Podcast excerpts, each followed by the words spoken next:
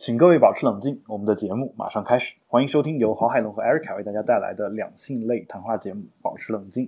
今天的节目录制于北京时间二零一六年的三月三十一号。我是主播郝海龙，我是主播 Erica。嗯，你你不抢我话？在在海在海龙哥说话之前，我今天一定要抢话，因为今天。就是可能大家后期会听见，然后呃音质可能还是有点小小的瑕疵，就是因为还是因为我的问题，我在院子里嘛跟海龙哥录节目，然后现在院子里在呼呼呼啸的吹着北风，然后主要是特别对不起大家，因为之前刚才我们也试了很多个地方，因为一个住集体寝室的人，你们懂得，就是没什么私人的空间，可是医院里的各种地方好像都又不行。所以迫不得已，然后我又回到了院子里，所以在这里诚恳的给大家先道一个歉，嗯，好，不好意思，那我说完了，海龙哥，你的道歉我接受，哎，哎，谢谢谢你，呃，那个是这样的啊，就是，呃，哎，我想说什么来着？被你一道歉，搞得我都不好意思说。好，那我们直接进入今天的话题。好，我我们没什么听众反馈要说的吗？对，我们热心的听众朋友们。呃，是是这样的啊，就其实其实一直以来我也想给 Erica 改善一下这个录音的设备，但是就他这个录音条件，我觉得我改善的录音设备好像也没有什么太大的用，所以呢，一直以来就就是这么一个情况。现在的这个风好像比上一次和上上一次都要大一些啊，这个我自己。耳朵里面都是呼呼的在响。哦，因为因为我本来想占据一下院子里的黄金地段，但是发现院子里面黄金地段都被大妈们占据了。大妈们趁着二十多度、春风沉醉的夜晚，正在大声的聊八卦。嗯，好吧。所以我就找了一个角落，但是这个角落好像有风。不过不过我我刚才听你说北风呼呼的吹，你确定吹的是北风？对我我我就是想衬托一下我自己有多么可怜，然后 换取一下听众朋友们的同情。好吧，因为因为我我觉得北京的春天吹的应该不是北风。嗯，是的，确实是我我承认。嗯，不过你站在角落里面，有可能吹的是旋风，这个这个我们也可以可以理解啊。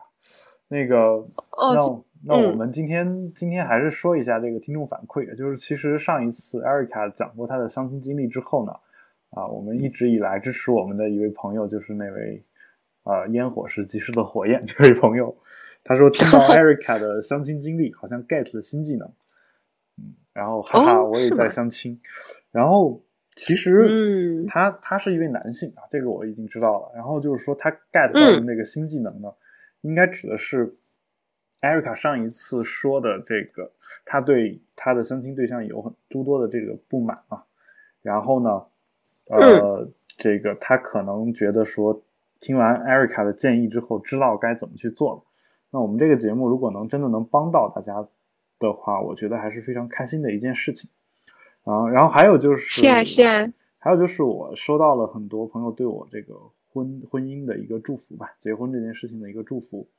啊，不管我个人对这个结婚这个事儿怎么看啊，呃，我相信大家都是祝我呃对我是一一番好意，然后我在这儿呢也非常的感谢大家啊，能够就是给我提供这样这样多的一个祝福，呃，其实我这个人呢一直觉得，呃，我我我好像有一点点，我觉得我缺爱或者是怎么着，或者说缺这个。啊，我我的意思指的是什么呢？指的是那种就是表达出来的，就小时候啊，我说的小，主要是小时候表达出来的这种爱。因为我的父母呢，一直就只会用行动表示嘛，就这样的人比较含蓄，所以很少就是会说祝你怎么怎么样。他就是说你你小心，然后打个电话呢，我们只要听个声音，大家互相一放心就好了。也不会说说祝你怎么怎么样，祝你怎么怎么样这样的话，我其实从小听的都特别少。所以呢，其实只要只要有人祝我开心，祝我幸福，我就会非常的开心啊。这个呢，所以呢，呃，你们能够弥补我这方面一直以来的一些就是心理上的一些渴求啊，我我确实是感到非常的高兴。这个呢，不是客套话好，那我们我表达完我的感谢了。那接下来呢，我其实还是很很好奇啊，就既然聊到了这个呃相亲的这个事儿，呃，艾瑞卡要不要给我们同步一下你近一周的一个相亲的经历？哈哈，真的要这样吗？呵呵，我前几天见了一个三十八岁的男，三十八岁的先生，嗯。嗯，就同步到这里，然后，然后就没有然后了，嗯。嗯，好吧，行，这个我我在这儿嗯向天启示，艾瑞卡的年龄要跟这个人差应该是十岁以上吧，是吧？嗯啊，对呀对呀，对，所以在这儿呢，就是呃。大家也明白啊，就是 Erica 之所以提到这个年龄的问题，呃，可能是因为他觉得年龄差距太大，啊，那我我想问一下，就是你个人能接受的最大的差距年年龄差距应该是多大？哎，其实我觉得我现在在节目里吐槽的内心情感越来越多了，然后我就怕吐槽完之后我就被所有的男性观众被拉黑，嗯，就是 就是年龄差不重要，海龙哥真的不重要，刘。吴吴奇隆跟刘诗诗也好像差了十七八岁吧，嗯，然后那个黄黄晓明跟 Angelababy 也也差了十好几岁，对吧？还还有谁跟谁来着？就冯绍峰。其实是这样的，其实最近知乎上有一个热帖，就是这个，嗯，女友比自己小十岁以上是一种什么样的体验啊？大概就这么这么一个帖子。然后我们的一位朋友叫 Tiny Fool，Tiny Fool，然后他他自己。他的答案呢就被顶成了那个回答，就是最多的，就是最最多的，就点赞数最多的，或者说被顶最多的这样一条评的答案。他答的什么？他其实就讲了一下他跟他女朋友的一个经历，他们俩就相差大概十三岁吧，这个样子。嗯，十三岁。然后他自己今年三十六了，他的帖子里面也写了啊，我在这儿也不是暴露他隐私，大家有兴趣可以去看一看。然后他就提到一个很奇怪的一个现象，就是也也不能说奇怪，就是很正常的一个现象。但是就是说，在一般的这个普通的年龄差之间呢，之间的这种人当中呢，可能很难会遇到的一个情况，就是他自己本身有一个女儿，然后呢，哦，他这个他这个女朋友呢，就跟他女儿玩的很嗨，就他们一聊什么就互相都懂，然后他自己呢就不懂，就。就有有这么一个情况，比如说你说那些 TFBOYS 啊什么的，这个停打住，嗯，我从来都没有说过 TFBOYS 啊，海龙哥，你你没有说过吗？你你说过啊？你说过小鲜肉，这 个啊对对，但是里面不包括 TFBOYS 嗯，包括那包不包括鹿晗？呃，可是我真的对他无感啊，我我。承认他是小鲜肉，但但但是，那你心目当中，就你你最喜欢的是哪一种？哦，就是可能去像我我心中永远的男神都是吴彦祖。哦，你又暴露你年龄了。嗯，吴彦祖没有啦，人家像人家人家像初中的时候就开始喜欢彦祖欧巴，然后一直到现在，虽然中间。经历过很多人的 更替、朝代的改变，但是心中的 number one 男神依旧是吴彦祖。好啊，那就说这个，所以所以吴彦祖比我大二十岁，我也不介意哦。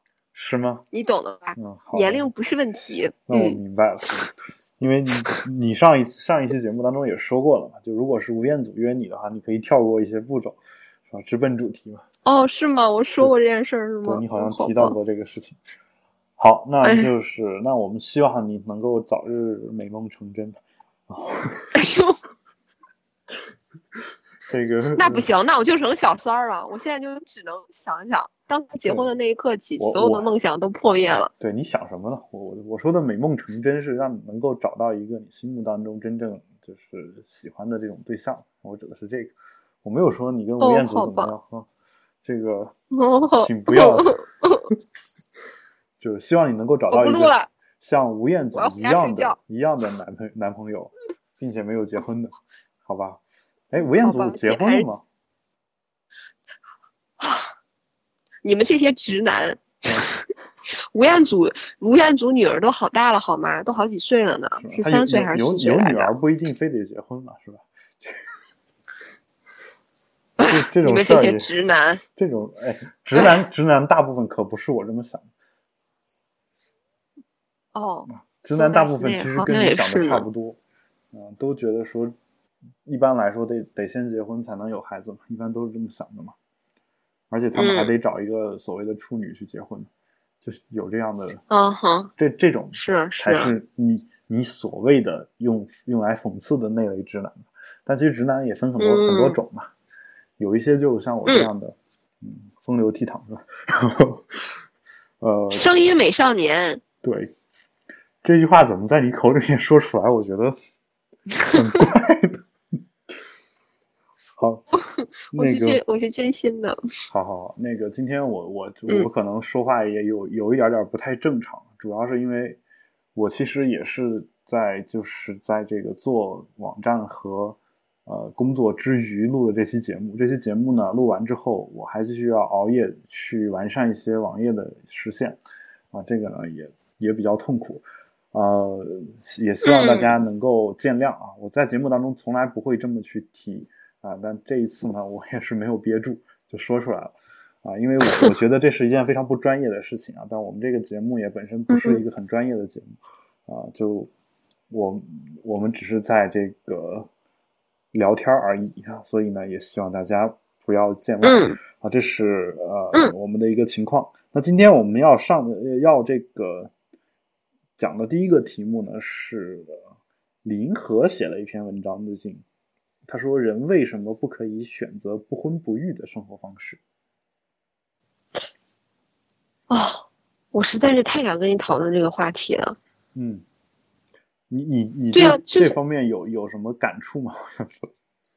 那我就是觉得，对啊，为什么不可以呢？就是我好像就是之前有哪一期，我可能跟海龙哥你提到过，就是就是父母们都逼着你结婚，然后不是说因为这件事它是逻辑上它就一定是对的，只是因为所有人都这么做，是一种主流社会认同的事情，所以你就在这么做。嗯，但是我我为什么就可以不结婚或者不要孩子呢？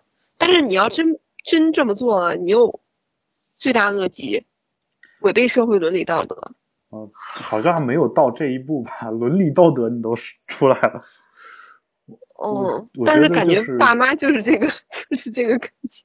对他们可能心目当中确实是那么想的，他会觉得有问题啊。但是我我倒是觉得，其实中国是一个，就是你你很奇怪啊，中国其实，在某一些方某些方面是非常包容的一个国家。啊，就是你你想堕胎就堕胎，哦，就就哦，就这这些方面，你其实有很多在国外不能做的事情，在中国做起来好像就跟玩儿一样，或者说在国外要哦，真的呢，对，很就做起来可能会比较麻烦的一些事情，在中国就基本上没人管，啊，就这么就这么一个事事儿，啊，你就短信诈骗这种事情，在国外基本上早就灭绝了。就但在中国好像是非常常见的一个事儿，哦，对对吧？但就另一方面呢，就是好像中国就又有一些东西呢，就完全的就跟就是我们想的不一样，或者说我们期待的这个状况不一样。它不是一个先进文明的处理事情的一个方式。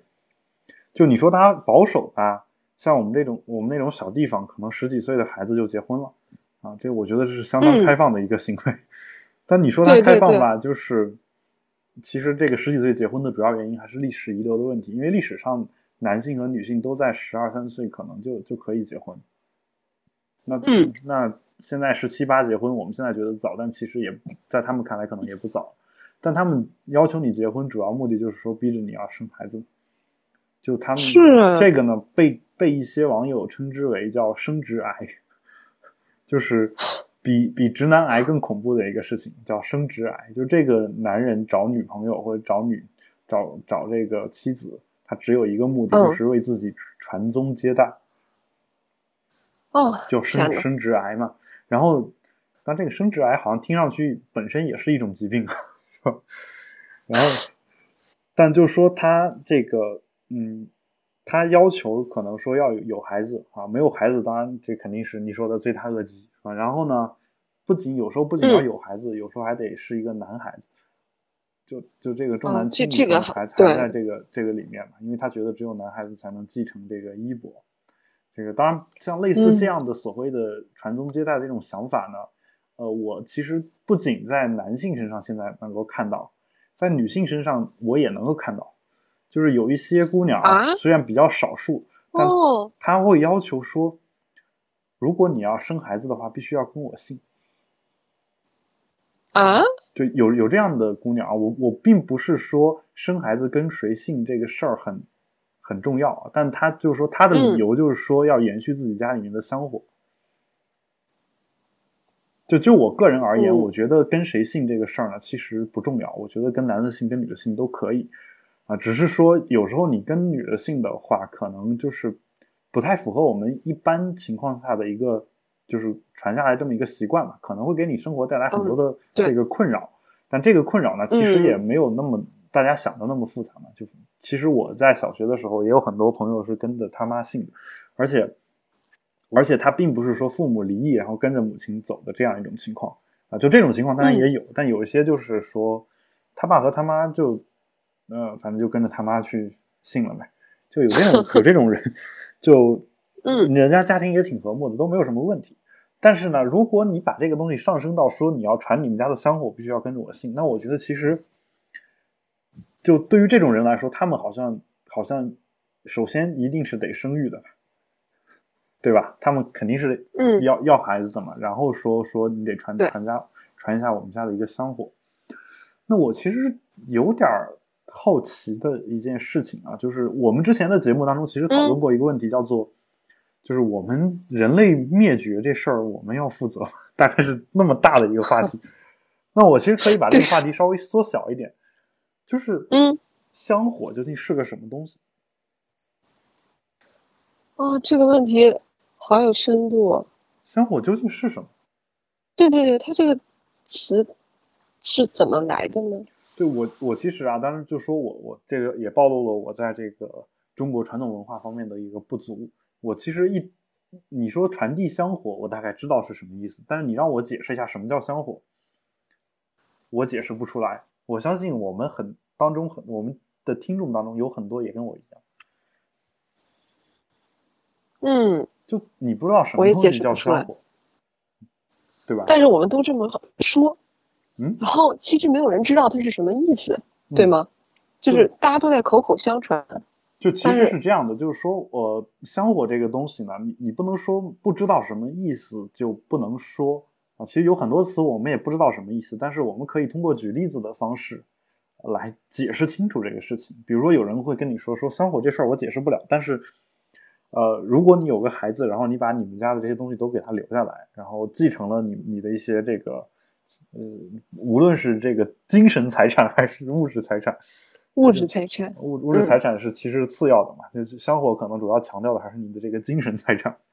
就如果你你你这么去解释的话，我相信其实大部分人是能够懂的，而且他们其实也可以这么给你举例子来说明。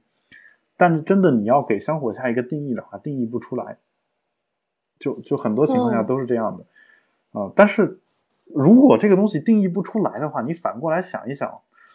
我我传递它的目的是什么？就是我传递了它又如何？不传递它又如何呢？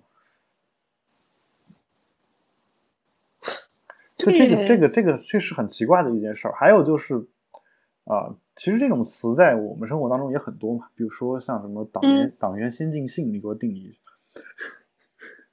这个东西究竟是什么？我我我们还是直接进入下一话题吧。好，我们我们我们说回到这个关于生孩子这个问题上面，就反正就传递香火，这是他们的一个诉求嘛。就这还有一个诉求是什么呢？还有一个诉求叫做养儿防老吧，有有这么一个说法啊。就说我我这个呃，就我这个人就是老了之后我没办法养老，我得有孩子来照顾，老无所依。对这个事儿呢，我们节目当中也也讲过好多次。也讲过好多次，就是，其实对啊，因嗯，如果就是你你能够预想到你老无所依的这个状态，就所谓的你你没有孩子啊，我我不想把这话说的那么凄惨，听上去老无所依好像是很必须埋在春天里的感觉。然后，但是，但其实所谓老老无所依，就不就是说你没孩子嘛？但是没孩子，你难道真的就没有依靠吗？我我不这么认为。如果你能够预料到说你你自己做的决定不要孩子的话，那么你肯定会在。年轻的时候就为自己的养老而做一些奋斗，只要你到时候有一定的物质基础，那你肯定是能够找到照顾你的人也好，或者说你能找到一些解决的方案。我觉得这些都没有什么太大的问题。但但就是说这个，哎，就怎么说呢？这个就可是很多人老了之后好像是。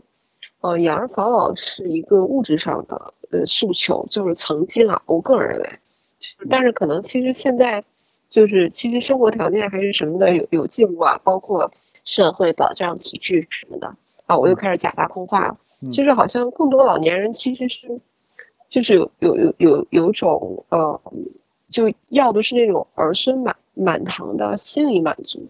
就是你可能你可以有很多钱，然后雇人来照顾你自己，但是那种精神上的孤单感，就是怎么形容呢？你到时候没有老伴儿，然后没有孩子，逢年过节没有人亲热的围在你的膝下，可能现在我想它的含义会不会有一点发生变化？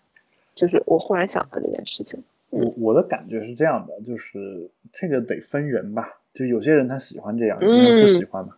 你喜欢的你就去生，但你孩子他生不生，我觉得就不由你来决定了，就你自己可以去生嘛，就你你你想生多少生多少，这都没问题啊。但是，嗯，就人之间互相尊重嘛。有些人就比如说像我，我其实逢年过节就特别喜欢一个人待着，就就不爱去去见亲戚朋友，就不爱去见亲戚啊。就有时候朋友也我不太喜欢在节日去见，因为节日的时候你。聊的话题啊什么的也也是挺局限的，而且节日的时候朋友们也要去见亲戚，也没有那么多闲工夫跟你聊，嗯，对吧？就那如果我是这样一个人呢，那我不逼着他们不去见亲戚，他要逼着我去见亲戚，就这个这事儿是是怎么回事呢？就是说，呃，我我跟你不一样，我没有逼你跟我变得一样，你为什么要逼我变得跟你一样？啊，对，我喜欢你这个理论，对吧？我我又没有逼，对，就一个 gay，我没有逼所有的这个直男全部变成 gay，那直男也没有必要逼着 gay 去变成直男嘛。就这两个东西都是都是正常的嘛，只不过一个多一个少而已。啊，可是他觉得你是不正常的，对，对吧？就就像很多人也觉得同性恋是不正常的一样。啊，他们想当然的认为你是不正常的，所以你你就必须要变得正常。就是我就印象特别深，我我原来看《哈利波特》里面就有一件事情，就是你看《哈利波特》吗，海龙哥？我小时候我知道，你可以讲一讲。咱俩是有代沟吗？没有代沟，但是我不看，我不爱看。哦，然后就是里面那个男主就是哈哈哈哈利嘛，然后呃，他是第第几部的时候？哎，好嘞。然后就是出现了全书中另外一个重要角色，就是露娜，大家都叫她疯姑娘嘛。然后因为觉得她不正常，她有个不正常的老爸，她经常说一些奇怪的话话语。然后他们就是这一学期，呃呃，就是他们不是每每一集进学校都有一个不同的方式，嗯，然后都有不同的马车或者什么船啊什么的进到学校大门。就这一集，然后是一个呃。一个貌似没有东西在拉着的马车，就是一个自动行走的马车，嗯，把他们拉到学校去，嗯，但是呢，哈利他能看见这个东西，就是是有一个生物在前面拉着的，但是当时别的人都看不见，嗯，然后他后来就那个东西叫夜骑，就就是起了一个名字啊，就是一种生物，然后后来他又在校园里碰见了露娜，然后露娜就说，呃，你能看得见夜骑对吧？他说我也看得见。嗯，他说，呃，只有看见过死人的人，才能看得见这种生物。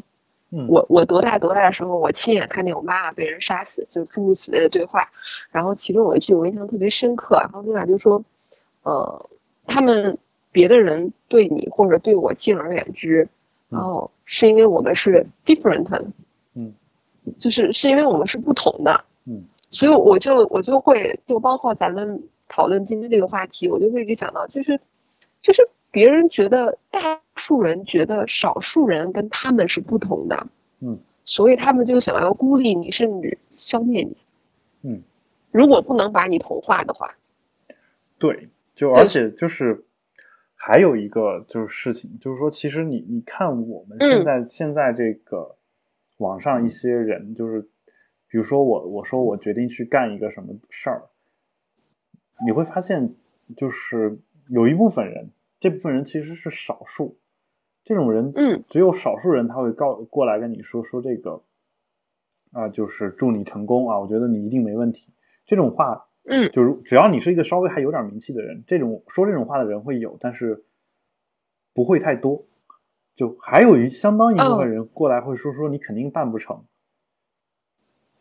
哦，对对，然后说你傻逼，或者是就类似这样的话，有很多嘛，就就很尤其创业的这种人的人，所有人上来，包括包括我们自己啊，就其实有时候也会说说这玩意儿不靠谱，就没有一个人会就是衷心的。不是没有一个人，就很少有人会衷心的去祝愿他能够追逐自己的理想，实现自己的理想。就如果是就是说你你不给他提供实实在在的建议，比如说这个东西确实有点问题，我觉得问题在哪儿？你如果不这么说的话，我觉得我们何不说点好话？我们为什么一定得说风凉话？真的是，这就是。就就包括现在这个，你知道这个，因为我之前一直以为只有中国人是这个样子，因为我看到美国的这种很多这种所谓的众众筹平台啊什么的，经常有一个项目，大家会蜂拥而至说祝你实现，然后说太棒了。包括这个啊，罗永浩自己不是做手机了嘛，他觉得看不惯这个市面上手机的这个外形不完美这样的一些东西，那么他他想去呃做一个他心目当中完美的手机啊。外国人一般碰到这种事儿的时候。他看到一个愿意为自己理想奋斗的人，一般都是给一个正面的反馈，尤其是美国人。就欧洲，我们在说，就美国人一般都是这样的。像中国人这边就说说老罗不自量力啊，他一定会一定会倒呀，怎么怎么样，就就总是唱衰，然后嗯，或者就就就骂他傻逼或者怎么样，这种事儿特别特别的多啊，就有这样的一个情况。我以我以为啊，我以为这个事儿呢，只是在中国人身上会有。但其实，难道其实外国也有？你看最近这个这个 Papi 酱，你知道吗？哦，Papi 酱，哦，对吧？然后他他这个他不是拿到投资了吗？但其实外国很多媒体其实对他的报道当中都会有一些讽刺。哦，对我我觉得就是说，其实就而且中国也有很多人嘛，就说他这个不好那个不好。就一旦有人就是高调的出现在公众。面前的时候，这个人马上就会有很多人说他这个不好那个不好，就是好像有大部分人都会对这个突然一下一下爆红的这种人呢，我不知道这是嫉妒还是什么，就是我觉得其实就是嫉妒，就是说，嗯，他其实就是不能容忍的是别人成功。就他自己比你做的更好，对他不能容忍这一点，就是他甚至自己都不一定要跟他比，他就是不能容忍别人做的好。嗯嗯，他觉得别人做的要跟我一样失败，我们就我就放心。就是有有有一部分人，他是就是说，首先我我这辈子已经没有希望，或者说我其实并不想成功啊。然后我看到周围的普通人都不成功，我很开心啊。但一旦有一个人成功了。他怎么能成功呢？我恨得牙痒痒。就是，但有有一些人像我这样的是吧，也很失败。但是，我看到周围的人人成功的时候，我会觉得就很正常嘛。他们付出了努力，然后他们就应该得到这些东西。那我我之我之所以没有他们做的好呢，当然运气是一方面，但主要还是因为付的付出的努力没他们多。这个我我都承认。哇。而且我也或者我就没有他们聪明，这个这个是可以承认的呀。但是有些人不是这样的，他就是觉得说你不管怎么样，你就是不能比我牛。尤其是他看看不惯什么呢？看不惯多方面比较下来，发现跟自己差不多的一个人，最后做出来的事儿比他牛。哦，对，这个我之前在在那个一个小说，就是东野圭吾的一个小说里面，就是呃讲到了，就他应该是那个他的加贺恭一郎系列，然后我忘了那个是哪哪一部了，就有一个他的朋友来找到他啊，然后说这个嗯。为什么你你总是能破案子，然后我就破不了？大概就这这么一个这么回事儿。为什么你越来越就是你你一一直在升官，我就一直在这儿，呃，就原地停停停止不前嘛，就这样的一个情况。那他俩合作去查了个案子，查完之后呢，其实就每一个点上，其实加贺公一郎做的都比他好，而且都比他认真负责，就做的都比他多嘛。就本身晚上了，他说就就今天工作结束了，但加贺可能自己还得在私底下再去查一下案子。或者怎么样，有有一些类似这样的啊，具体情节我记不太清。但是最后这个人完了之后呢，这个人依然说说啊，我我终于明白了为什么他把这个就是过程总结了一下，说你做的比我好。但令我很惊讶的是，最后他得出来的结论就是说，加贺恭一郎就是比他运气好而已，并不是对方付出那么多努力，就他实力比他强。他把这些就是他见到的事情都都写下来了，他心里面已经很清楚了，最后得到的结论却依然是那样一个结论。所以你知道，一个人一旦决定相信一个事情的时候，决定相信自己脑子里面那个幻觉的时候，哪怕是多么的故事啊，事实摆在他面前，他都没有没有办法，对，没有办法扭转这样的一种想法。对，就就。所以人性还是挺奇怪的一个东西的。对啊，就是还有就是你看到网上有有很多这种，呃，就是有很多人他他永远不会好好说话，这个人张嘴永远都是负能量。嗯，就这个这种人还不少呢。对，就是说他每每次说话都是这个，就是就是你做任何一个事情，他都会给你过来泼一盆冷冷泼一盆冷水，就这样的一个情况。经常是这样的，就你你说哪个地方哪个东西谁谁谁做的好，然后他就会挑这个东西的一个毛病，但其实你根本没有跟他讨论毛病这个事儿。就你你可能说某一次你提到了这个东西做得好，然后他提了一个毛病，你觉得啊这个很正常嘛，就反正我们就就这么一次嘛，他提到这个毛病说的也对，那就没问题。但如果你发现你每次跟他提任何事情的时候，他永远嘴里面都是毛病的时候，而且他从来没有。主动的说过任何一个东西好的时候，你会是什么感觉呢？我觉得这感觉也是也是很很痛苦的。对，这种人慢慢的就会敬而远之吧，因为其实跟一个都是满嘴负能量的人在一起，其实特别的不开心。嗯，是是这个样子的，但就所以所以其实很多人就不愿意跟我在一起。没有啦，你这么阳光明媚、我其向上的美少年，我其实很经常时间经常会放这个负能量出来啊。当然就是说 说这个呃，就是说负能量不不意味着这个东西没有价值，这个我也得说一下。就我其实很反感正能量，也很反感全是负能量。我觉得正常一点就好。嗯，因为负能量有负能量的价值。这个我也同意。就是你你当你当你没有负能量的时候，你就不知道。你做错事情的后果吧，或者说你你这个事情不认真做的一个后果，所以负能量其实对于激励我们前行是很重要的。但是其实有一些人呢，他会他会把这个这个负能量当成是这个正能量，就把我刚才说的这种负能量当成是正能量。他会说说，如果你看完一个东西，这个东西看完之后，你觉得说我一定要努力，然后。努力实现我自己想要做的这个事情，说我做的还不够。如果你内心充满了这样一种情绪，那你看到这个东西就应该称之为正能量。而如果你看完这个东西之后，你说老天多么不公平，为什么就给他就不给我？如果你想到的是这个，那你可能就是这个负能量的这种感觉。就我觉得这个话其实还是有点道理的。就这个，就其实有很多时候呢，你正负能量，你不能光看这个故事本身。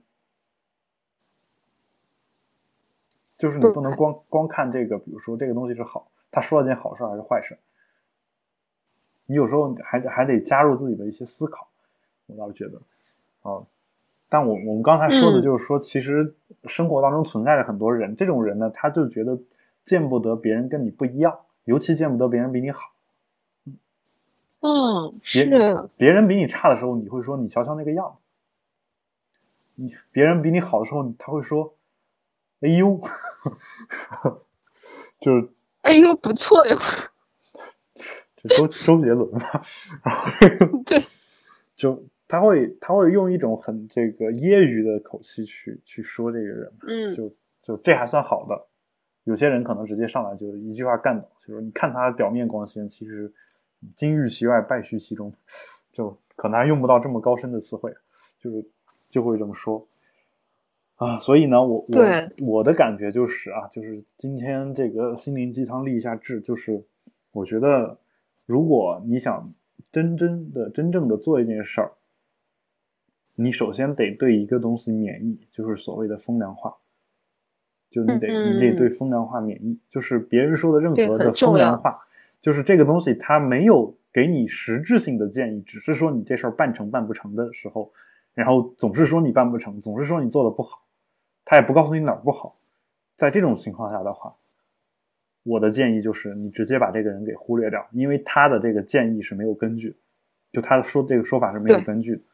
就像我们之前就是呃，会有这个呃，就是讲课的时候会有一些打分嘛，嗯，打分的时候有些学生会给你打一个非常低的一个分数，但是他会写评价，写评价你你看完那个评价之后，你会发现跟你上课讲的内容一点都不符合，或者说他没有给出任何细节性的建议。那这种情况下，其实这个打分表你是可以不用不用去管，就有可能是这个学生自己的问题。就是我们有这个老师的评估的这个系统，但是哦，我们不能说只要学生给你打低分，你就一定做错，不能说只要学生投诉你就一定做的不好。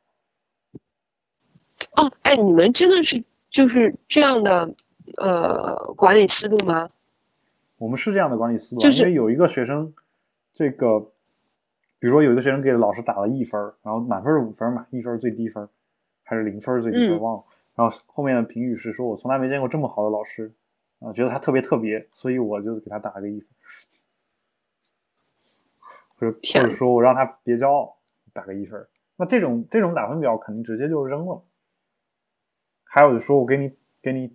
别的老师都打满分，我只给你打四四点五，为什么呢？因为给你留零点五分进步空间。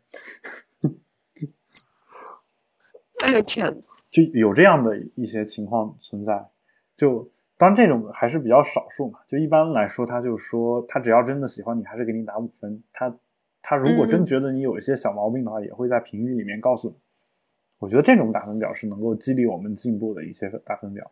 但如果说他，呃，就十节课就来了两节，然后说我不喜欢上这课，然后说老师上课什么都没讲。就如果是这种情况的话，那我们也得看一下，是因为老师讲的不好，他十节课才来了两节呢，还是因为他只来了两节，所以所以没听到任何好的东西，或者说没听到大部分这个实质性的内容。嗯，这个也也得去考虑，对吧？所以我其实觉得，就是就我们。就是创业也好啊，包括你自己做事情也好，一定得对这个风凉话免疫。就是你得有一个自己明智的判断，就是这些建议哪一个是理性的，哪一个你跟着他走是可以实现一个比较不错的结果的，哪一个建议呢就是风凉话，没有任何的作用。它除了打击你的自信之外，没有任何的作用。当你想明白这个的时候，你也就不会被这种东西打击自信。对，对我我觉得就是这样子，所以其实我我父母经常说我这个逼我结婚逼我生孩子，我现在已经比较麻木了。虽然最终还是结了婚啊，但是但就是说我我觉得我我是知道我这么想是没问题的。但是如果你换个十年之前，比如说我在高中初中的时候，当他们说我一定要结婚的时候，我就不会，我可能会觉得说他们说的对，或者说我当我心目当中泛起了我不想结婚的时候。这种念头的时候，他们会就是我会觉得我做错了，我不应该这么想，会有这样的一种情情绪在里面。但是后来我发现，其实长辈有时候给建议其实是很不负责任，就他们会觉得说，是吗？因为因为是没有除了你的父母啊，父母可能还好一点。就如果是你平时见到的这种亲戚啊，或者说你你爸你爸单位的叔叔啊，跟你聊天的时候，简直是他们绝杀啊！他们因为他们根本不会，他们根本不用对你所做的事情负责，所以他们会他们会有一种吹牛的这样一种心态来告诉你一些人生经验，但其实那些人生经验对你来说是不适用的。但你如果按照他们那个东西做了，做做错了，做坏了，最后取得不了一个好的结果，他们不用负责，最后受害的是你自己。所以我后来的经验就是，无论是长辈还是晚辈还是平辈，只要有人提过来建议，我必须思考一下这个东西我要不要去做，要不要去，要不要去，呃，适不适合我吧？就这个这个总得想清楚。并不是说，就是所谓尽信书则不如无书嘛，啊，你也可以把这个书换成叔叔的书，就是，就你你你太相信你叔叔了，就还不如不如没有这个叔叔，就是是有些东西，他告诉你的这个东西呢，未必是对你来说有益的，嗯，包括看书也是这样的，我看到很多朋友他说他。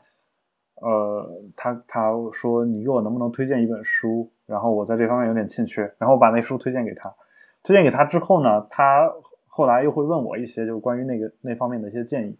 那我给他会给他一些建议。他说：“哎，可是这书上不是这么说的。”哎呀天呐。然后我就会告诉他，我说其实就是说这个东西你还是得自己去思考，你不能说书上怎么说你就怎么去做。那你看这本书是这么说，看那本书还那么说的，你觉得你应该相信哪个？就这两本书都不一样，你该相信哪个啊？而且是我现在是跟你说，难道我就真的没本事把它写成书吗？如果你对所有有本事，你你对所有的书都相信的话，那我我也写本书啊。哦，对我们周围的人，嗯嗯，其实对这个书有一种迷信啊。对，就海龙哥不现在市面上铺天盖地的，就是各种超市里到哪书啊，什么什么人，比如说。通往成功的不二法门呀，如何最大限度就我就举个例子啊，什么财富经啊，什么什么人生的五十条箴言啊，什么成功的那个五五五十个什么道理啊，什么只有什么什么人，就就全是这种书，就没有什么正儿八经的书。这种书籍其实你你看的就是你看的还是挺爽的，就是说。里面的东西可能不一定不一定讲道理啊，有些可能还是讲道理的，但他那个前提假设可能跟你也不太一样。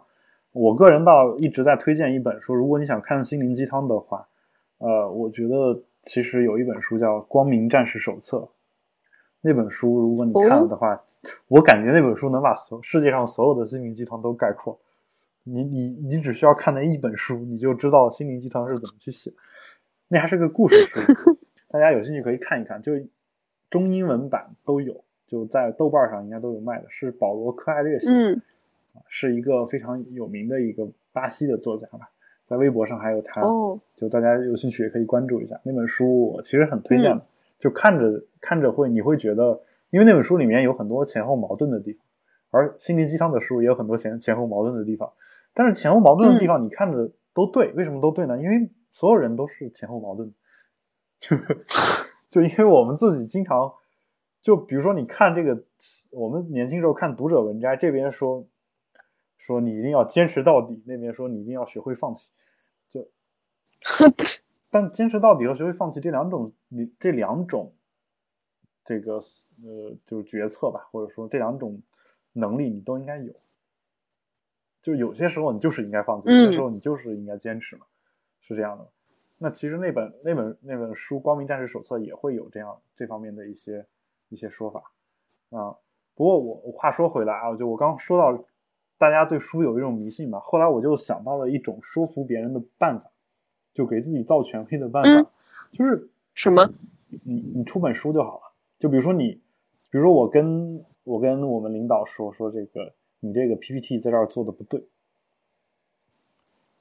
他。他不会，他不会觉得我当然现在我的领导还是都听我的，因为我在我们单位做 PPT，啊，基本上也算最好，不算最好也算最好的之一吧。就基本上他们都得听我的。然后很多这个视频的这个东西呢，也是由我来帮忙录制的。但如果你说服不了怎么办呢？如果我是一本 PPT 制作书籍的作者，有道理。我我说这个话是不是就分量突然就变重了，在一些人心目当中？是的，对吧？但对出这么一本书很难吗？我觉得你可以去市面上翻一下 PPT 书书籍，百分之八十啊，当然这个是个概，我随口说的一个数字，就大部分我看到的书做的都没我好，而且有些那个逻辑根本就是错的，有些书，嗯。所以说出这么一本书其实并不难，因为我之前其实想过要做这个事儿，因为我当时想的是说这个市面上有很多这种商业演讲的这种 PPT 的制作书籍嘛，然后我我是当老师的，那当老师的这个讲课的课程内容有很多这个不就跟商业这个演讲所遵循遵循的这个 PPT 的原则有些是不太一样的，因为你有时候可能得讲题，你得把这个题放到幻灯片上面。那可能就违背了这个所谓的，呃，也就不要尽量不要折行呀，或者这样的一些原则。因为有时候你讲的是阅读题，而且你得把这一篇文章的所有的地方都给它标出来，而这一篇文章前后都是有联系的，有联系的你也不能说把它拆到两三页 PPT 上啊。那那这种情况呢，可能就跟商业的这个幻灯片不太一样。那在这种情况下呢，我可能就教学幻灯片可能有一套完就。完全不一样的东西，所以我当时其实是想出这本书来的，也也就是在我出这本想出这本书的时候，我开始调研调研了一下市面上所有的这个 PPT 制作书籍。我当时把好像亚马逊还是京东的，我能找到的所有的这方面的书全买了。哇！买回来之后我就开始开始一本一本看，最后我看我发现就有百分之七八十，我觉得就。做的很烂，还有就是这百分之七八十里面有一些不仅是烂，而且它的那个方向都是错。哦，既然出书还能这么不负责任，就是这个当然了，就就所以说尽信书则不不如无书嘛。中国教育部的原来的一个副部长还是谁，他不是说过说按论文数数量来比呃来算的话，中国的学术水平已经达到了世界第二位。世界第一是谁？美国呀，就按论，他说的是按论文数量来算的话，数量咱都拼不过，拼不过美国是吗？那我不太那更别提质量了。对，然后，然后，然后美国那边其实有有一句很有名的话嘛，说，呃，如果仅靠数量就能决定这个成就的话，那么。你必须承认一个前提，就是一页垃圾邮件的价值和一一页有价值的学术论文的价值是一样，对吧？就是特别有道理。对，所以其实你如果如果我们，当然美国美国的学术垃圾也很多，只不过是说他们的学术的成成果也很多嘛，就很很牛的这种学术成就也很多啊，所以就垃圾就不那么明显嘛。就是其实 美国的学术垃圾可能不比中国少，这个其实就只要做过学术的，可能多少都有所了解。但其实就是说，那学术垃圾也得出版吧？就不管不管什么垃圾啊，就我我同学啊，我就不说是谁了，就我知道的一个朋友，他他把自己就是平时课堂写的论文写了一篇，然后就直接找一篇期刊发。那课堂论文怎么写出来的？我我们都是知道的。哇塞！因为中国有很多期刊，你只要交审稿费，他就给你发。你也是知道的，是吧？嗯嗯，是确实有这种情况，对吧？所以，嗯，所以就是说，其实，嗯，这个写书，你说不负责任，我觉得无论哪行哪业，你只要认真，只要负责，我觉得你就做的东西就不会差，而且这个东西肯定会有人喜欢。因为不负责任的人太多，有他们的衬托，你就算做不到最好，你也能做到最好的之一。是啊，我们总要，哎呀，所以我一直以来其实对什么，嗯，其实对我们的保持冷静一直很有信心。这是李银河的这个人为什么不可以选择不婚不育的生活方式啊？他其实也是一种反问嘛，所以我觉得也是，呃，就是他自己其实也是支持这个性少数的，或者说支持这种愿意不婚不育丁克的家庭的。啊，所以我觉得也是这个事儿呢，我觉得我对他是赞成的。当然，这里面讲到了说他赞成计划生育，这个的话，我其实并不赞成。就我觉得计划生育这个事儿，就我之前节目当中也说过了，这其实是人的基本最为基本的一个权利，就是生育权嘛。这个东西我觉得没有任何东西可以剥夺它啊。如果觉得说这个中国资源不够的话，其实。一般来说，到了发达国家发达到一定程度的时候呢，生育率自然就会下降，啊，而且还有一个问题就是，发展中国家其实还真的需要，其实发达国家也需要，就是大量的人口来带动这个经济的增长。人多有时候不是有时候啊，就人多啊，在像中国这样一个高速发展的国家当中来说，人多其实对经济来说是一件非常好的一件事情，就因为。有人说这个资源不够啊，还得喂喂喂喂不饱那么多人。但人除了有一张嘴，还有两只手。他除了可以吃东西，他还可以生产更多的东西。里面，那我们今天的节目呢，就先做到这儿。感谢大家的收听。如果你们有任何的问题，也欢迎大家通过社交网络与我们取得联系。哦，我们的 Twitter 呢是 Keep Calm Podcast，我们的微博是保持冷静播客，六个汉字啊。感谢大家的收听，我们下期再见。拜拜。